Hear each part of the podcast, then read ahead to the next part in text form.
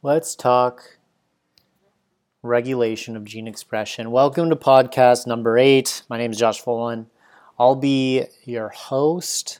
I'm going to be going to Emory for radiology here. But in the meantime, let's get into it.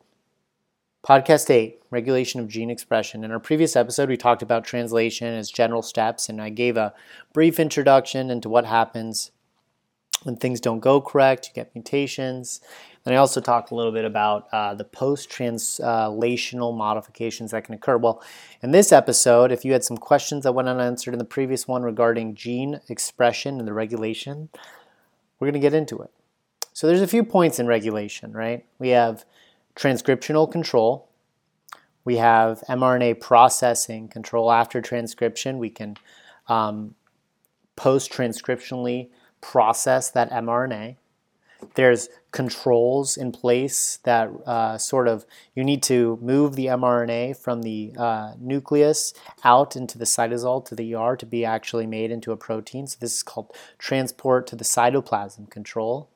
We also have stability control. I don't know if you remember me talking about how different things can be a little bit more stable or unstable in the cytosol depending on um, their own inherent stability. Well, we'll get into that a little bit. There's also translational control, right? The actual process of translating mRNA into protein. There's controls in place for that. And then after you finally translate into a protein, we talked about in the last episode and during translation, but you have post-translational control. These are all the control points. Um, you know, it's it's important for examination purposes just to be aware that these exist. You should be familiar with how they function but I don't want you getting lost in the sauce, okay? Like, try to keep sort of that, you know, usually it's the 10,000 foot view. Let's do more of a 3,000 foot view, okay? We're gonna get into a little bit of the sauce here, but I don't want you drowning, so stick with me, okay? So we'll start with transcriptional control. There's uh, general uh, transcription factors, and these ones um, basically give the basal promoter activity. When you form that uh, transcription complex, right, with the uh, uh, RNA polymerase. You need all these proteins that bind there. Well, this is the basal promoter activity. This messes with the frequency, right? And it's interesting, actually. I mean, this is so complex, but if you really get into the weeds of it, you have transcription factors for transcription factors. There's a ton of interplay. Um, but all I want you to know is that general transcription factors are needed basically all the time um, in order to actually have promoter uh, activity and transcription. But there are things that are specific transcription factors. These are specific for regulating um, certain uh, genes and proteins in your body. We'll get into specific examples of those in a later podcast, but you need to be aware that there are some well studied specific transcription factors that have down. Um, stream effects. Specifically, we'll, we'll talk about uh, an example with iron regulation in our body, okay? We also have these things um, called enhancers and silencers, okay? I'm gonna name them. I'm not gonna get into them too deep because they're super complex, but you should, you should go in on your own time and quickly just Google pictures of these, okay? There's the helix turn helix transcription factor, there's the zinc finger, there's the leucine zipper, there's the helix loop helix, you know, rather than the helix turn helix. These are all enhancers and silencers depending on where they're acting. But I want you to, it's really interesting. I remember a question on one of my exams where it described a leucine zipper. It, it described basically this transcription factor that had a ton of leucines scattered all over it. And it went into, and it surrounded basically this DNA. And it, it actually, I think it inhibited the functionality of transcription there. And I remember thinking to myself, I was like, God, I don't know what this is, but it really sounds like a leucine zipper. It literally zips up around this DNA and it has a bunch of leucine. Well, guess what? That was the correct answer. So you don't necessarily need to know how these things work, but you need to be familiar with them. I would do this in your own time. Um, just go, just a quick Google, read, you'll be done. Go on Wikipedia. That's where I, I went, okay? Um, so you can also have acetylation, you can have uh, phosphorylation, methylation of those histones. I don't know if you remember us talking about that in our previous episode back in, I think it was like episode six. But again, these are general transcription controls, right? This is how we control transcription, okay? So there's general transcription factors, specific transcription factors.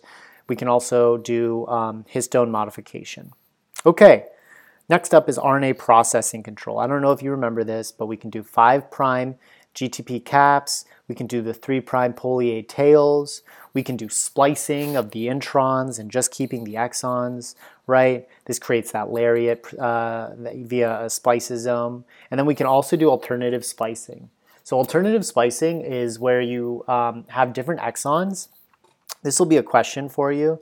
You'll have to recognize the AU, um, I think it's AU, UG, um, basically the splice sites you'll you'll have a problem that has a bunch of those and then there'll be some alternative splicing question where it asks you which exons are kept versus which ones aren't right? If you have um, depending on where that that AU and uh, UG um, splice site is. So that's RNA processing control. Next, you have the transport to the cytoplasm control. This occurs via the nuclear pore, right? I, I, mentioned this briefly in a previous episode. This is a GTP dependent mechanism. I, I you know, it, it's an interesting thing, but a lot of the time, like there are ATP dependent mechanisms, but there are also a ton of GTP dependent mechanisms. This is one of those that's a GTP dependent mechanism, transport to the cytoplasm, okay? We can also affect the stability control, right? So we can affect the half-life of our mRNA. Um, and there's actually like a few unique cases that you should be aware of. So for uh, growth factors, the half-life is going to be a lot shorter, right? Because we don't want an overwhelming number of growth factors to increase like cell division or too much protein. And it's actually sort of an interesting concept, right? Because um, if you think about it, like this is what cancer does. Cancer you maybe it, it makes super long half-life mRNAs. You have too many proteins being made because the mRNA never degrades, right? But for longer housekeeping genes, things that like stop cancer and like sort of regulate our body, we want more of that, right? So that's going to have a longer half-life. This is stability control and is something to be aware of. Um, we can also have these untranslated regions of DNA. They're these 3' prime AUUA repeats, and they're correlated with shortened lifespans in the cytoplasm, right? So when you have these AUUA repeats, if they show you an mRNA with that, and then the, and the answer choice is something along the lines of like, you know, this is going to cause a shorter half-life, that's something that's the right answer. That's something you should be aware of. So these are sequences within the untranslated regions that can make loops and increase the lifespan of mRNA. These are the A, U, U, A repeats. And um, I think I, I might have said, I, I, I don't mean to confuse you. The more of these there are, the more loops there's going to be, and then the longer they're going to actually maintain stability, okay? They're going to be more stable. So excuse me for uh, saying they wouldn't be before, okay? Translational control. These are binding of things that increase transcription or translation of one thing but decrease the other. This is translational control, right? So you'll have uh, different types of proteins in the ribosomal unit. You'll have um, different ways of this mRNA being processed and it's going to affect the translation, right? And then after you're translated, the protein comes out and you can either phosphorylate it, you can glycosylate it, and then you can also do some hydroxylation. So these are things to be aware of. Um, this is a pretty short episode. This is just a brief introduction. The specifics aren't necessarily as important. You just should be aware that the that that basically we can in our body regulate gene expression. This is not a random process, okay?